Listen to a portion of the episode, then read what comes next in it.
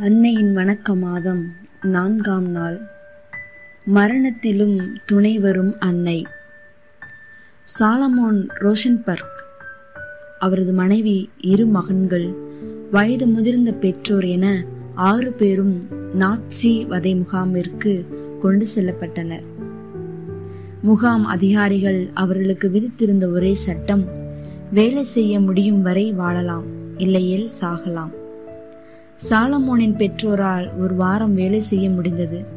பின்னர் அவர்கள் இருவரும் நச்சு வாயு உலைக்கு இழுத்துச் செல்லப்பட்டனர். சாலமோனின் முதல் மகன் யோஸ்வா நல்ல உடல் நலமும் வலிமையும் பெற்றிருந்தான்.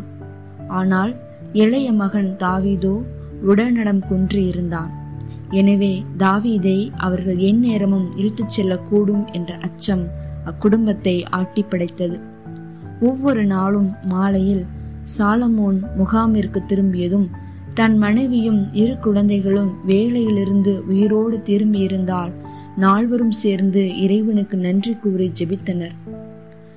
ஒரு மாலை சாலமோன் வேலையிலிருந்து திரும்பிய போது முகாமில் மூத்த மகன் யோஷ்வா மட்டும் அழுதபடியே அமர்ந்திருந்ததை கண்டார்.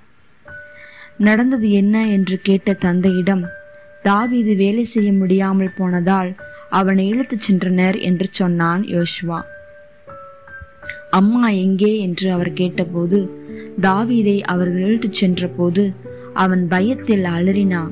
உடனே அம்மா அவன் அருகே சென்று தாவீது பயப்படாதே என் கரங்களை பிடித்துக்கொள் என்று சொல்லி அவர்களும் தாவீதுடன் நச்சுவாயு உலைக்குள் போனார்கள் என்று யோஷ்வா கண்ணீரோடு கூறி முடித்தான். ஆம். மரணத்திலும் துணை வரும் துணிவு அன்னையருக்கு மட்டுமே உண்டு. அன்னை மரியாவை அன்பு செய்யுங்கள். அன்றாடம் ஜெபமாலை ஜெபியுங்கள். உலகத்தின் தீமைகளை வெல்ல அதுதான் சிறந்த ஆயுதம். மேலும் கடவுள் கொடுக்கும் அனைத்து வரங்களுமே அன்னை மரியாவின் வழியாக வருகின்றன. அருள் நிறைந்த மரியே வாழ்க. ஆண்டவர் உடனே பெண்களுக்குள் ஆசி பெற்றவர் நீரே. உம்முடைய திருவயிற்றின் கனியாகிய இயேசுவும் ஆசி பெற்றவரே. புனித மரியே இறைவனின் தாயே பாவையிலாயிருக்கிற எங்களுக்காக இப்பொழுதும் எங்கள் இறப்பின் வேளையிலும் வேண்டிக் கொள்ளும் ஆமேன்.